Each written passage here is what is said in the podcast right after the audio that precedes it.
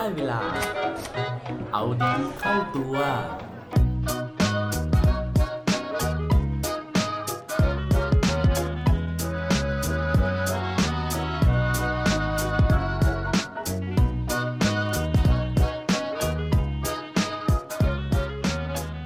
คุณกล้าเสี่ยงแค่ไหนเพื่อความฝันของคุณ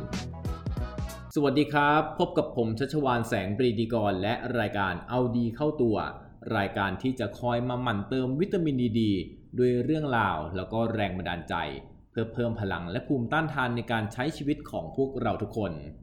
วันนี้นะครับอยากจะมาชวนทุกคนคุยเรื่องความกล้าแล้วก็ความฝัน แต่ว่าไม่ใช่ความกล้าของคนทั่ว ๆ ไปนะฮะแต่ว่าวันนี้เราจะมาคุยกันเรื่องความกล้าของเลดี้กากาครับผมเชื่อว่าทุกคนนะฮะน่าจะรู้จักศิลปินคนนี้เป็นอย่างดีอยู่แล้วนะครับเลดี้กากาศิลปินที่ เราน่าจะเห็นพ้องต้องกันว่า เธอมี character นะฮะแล้วก็มีบุคลิกเนี่ยที่แตกต่างมีเอกลักษณ์ที่โดดเด่นเป็นของตัวเอง แต่ว่าที่มาที่ไปนะฮะของความต่างตรงนั้นเนี่ยมันเกิดขึ้นได้ยังไง ความสำเร็จทุกวันนี้ของเธอเนี่ยมันใช้ความกล้ามากขนาดไหนนะครับ เรามาลองเรียนรู้เรื่องราวของเธอไปพร้อมๆกันนะฮะเขาบอกว่า Lady Gaga นะครับ หรือว่าชื่อเต็มคือ Stephanie Joanne Angelina Germanotta นะฮะ รู้สึกว่าตัวเองเนี่ยแปลกแตกต่างจากเพื่อนๆเนี่ยตั้งแต่สมัยที่เรียนมัธยมแล้วนะฮะ โดยในปี 2000 นะครับที่บ้านเนี่ยได้ส่งเสียนะให้เธอเข้าไปเรียนในโรงเรียนเอกชนแห่งหนึ่งนะครับในย่าน Upper East Side นะครับของเมืองแมนฮัตตัน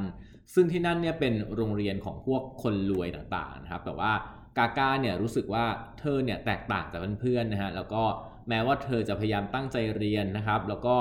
พยายามทำกิจกรรมนะฮะ เช่นแสดงละครของโรงเรียนนะครับ แล้วก็แสดงความสามารถต่างๆเนี่ยให้ทุกคนยอมรับ แต่เพื่อนๆนะฮะก็ยังไม่ยอมรับนะครับ เพื่อนๆมองว่าเธอเนี่ยเป็นคนที่ป่าเถื่อนนะครับ แล้วก็บ้าละห่ำจนในที่สุดเนี่ยกาก้ารู้สึกว่าตัวเองเป็นตัวประหลาดเข้าไปทุกทีนะครับ แต่เธอก็ใช้สิ่งนี้นะครับเป็นแรงผลักดันในการที่ทำให้เธอตั้งใจเรียนอย่างเต็มที่จนสุดท้ายสามารถที่จะ สอบเข้าเรียนที่มหาวิทยาลัยได้นะฮะตั้งแต่อายุ 16 ปี ในมหาลัยนะครับเธอเลือกที่จะเรียนที่สถาบันศิลปะทิสนะครับของมหาวิทยาลัยนิวยอร์กคือกาก้าเนี่ยมีความฝันที่ชัดเจนมากนะครับแล้วก็เธอบอกกับเพื่อนๆทุกๆ คนว่าสักวันหนึ่งนะฮะเธอจะโด่งดังระดับโลก แต่ว่าทุกคนที่ได้ฟังเนี่ยก็จะบอกว่าเฮ้ยเธอเนี่ยเพี้ยนไปแล้วนะฮะคือพอความฝันมันชัดเจนนะครับว่าอยากจะเป็นนักร้อง อยากจะเป็นนักแต่งเพลง ตอนปลายเทอมของปี 2 เนี่ย เธอก็เลยตัดสินใจว่า เอ้ย เดี๋ยวเธอจะลาออกมานะครับ แล้วก็มาทำตามความฝันของตัวเอง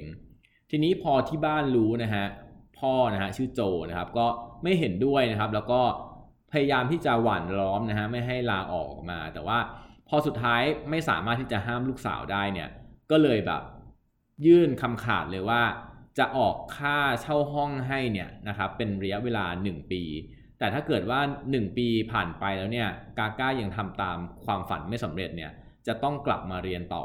ไม่งั้นก็จะไม่รับผิดชอบนะฮะแล้วก็ตัดหางปล่อยวัดไปเลยนะครับกาก้าเนี่ยซึ่งตอนนั้นอายุ 18 ปีนะฮะก็เลยต้องเริ่มปากกัดตีนถีบแล้วนะครับ ต้องทำงานพิเศษเพื่อหาเลี้ยงตัวเองในไนท์คลับแถวๆย่านนั้นนะครับ โดยที่ช่วงแรกๆเนี่ยกาก้าก็ได้งานเป็นพนักงานเสิร์ฟนะครับ แล้วก็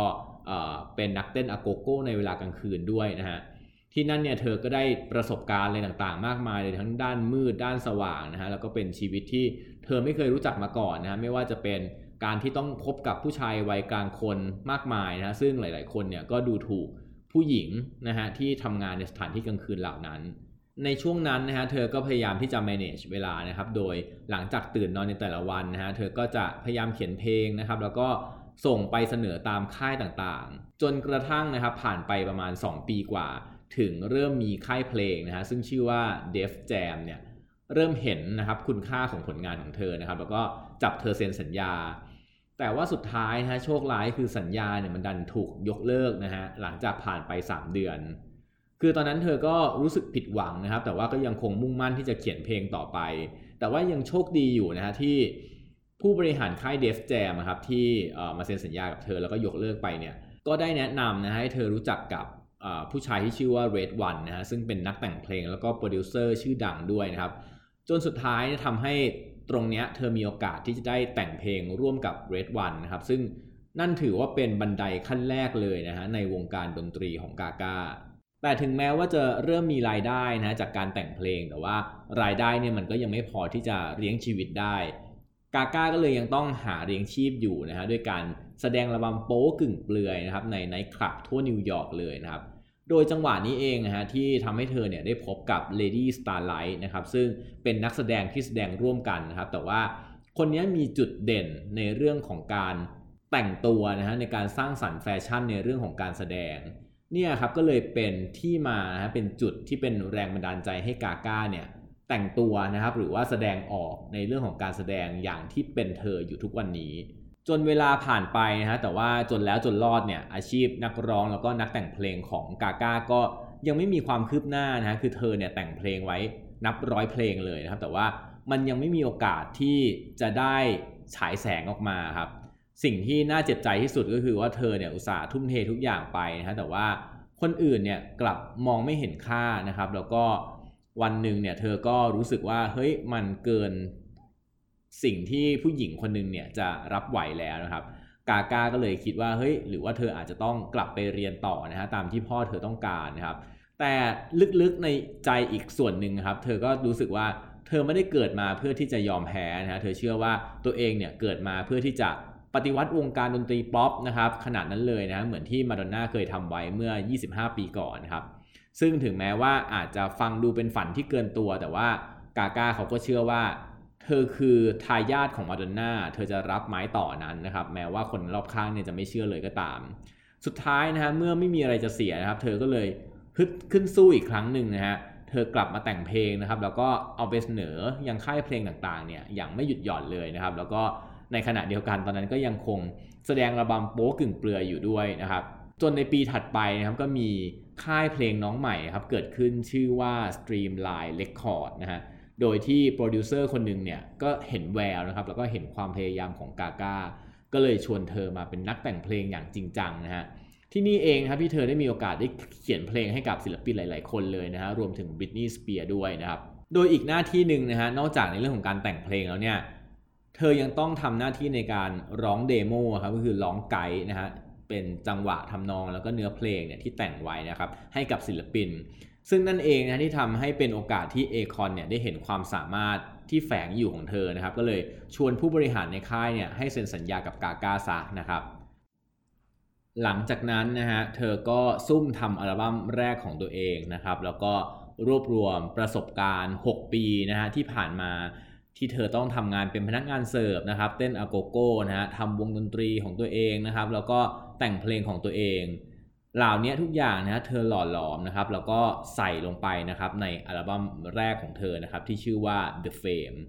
ทันทีที่อัลบั้มแรกวางจำหน่ายครับน้ำพักน้ำแรงแล้วก็หยาดเหงื่อที่เสียไปทั้งหมดของเธอนะฮะก็ตอบแทนเธออย่างคุ้มค่าเลยนะฮะจนเกิดเป็นปรากฏการณ์เลดี้กาก้าที่โลกนะฮะต่างตื่นตะลึง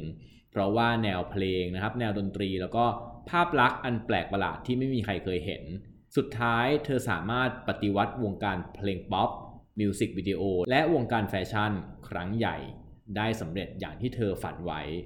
เลดี้กากานะฮะสร้างยอดขายเป็นอันดับหนึ่งในปี 2010 ด้วยจำนวนซีดี 55 ล้านแผ่นทั่วโลก และนั่นคือเรื่องกล้าๆของเลดี้กากาแล้วความฝันของคุณล่ะครับ คุณกล้าที่จะทุ่มเทให้มันเหมือนเลดี้กากาหรือเปล่า และปิดท้ายด้วย quote ดี quote โดนประจำวันนี้นะครับ มาจากผู้หญิงคนนี้ครับเลดี้กากาเธอบอกไว้ว่า believe and work hard and all your dreams will come true ด้วยความเชื่อนะฮะ แล้วก็การทำงานอย่างหนัก ความฝันทุกอย่างของคุณนะครับ ก็จะเป็นจริงได้ครับ อย่าลืมกลับมาเอาดีเข้าตัวได้ทุกวันจันทร์ พุธ และวันศุกร์ รวมถึงฝาก subscribe เอาดีเข้าตัว podcast ในทุกช่องทางที่คุณฟัง รวมถึงกดไลค์กดแชร์ ในทุกโซเชียลมีเดีย Facebook, IG และ Twitter สุดท้ายนี้ have a good day ขอให้วันนี้เป็นวันดีๆ ของพวกเราทุกคน สวัสดีครับ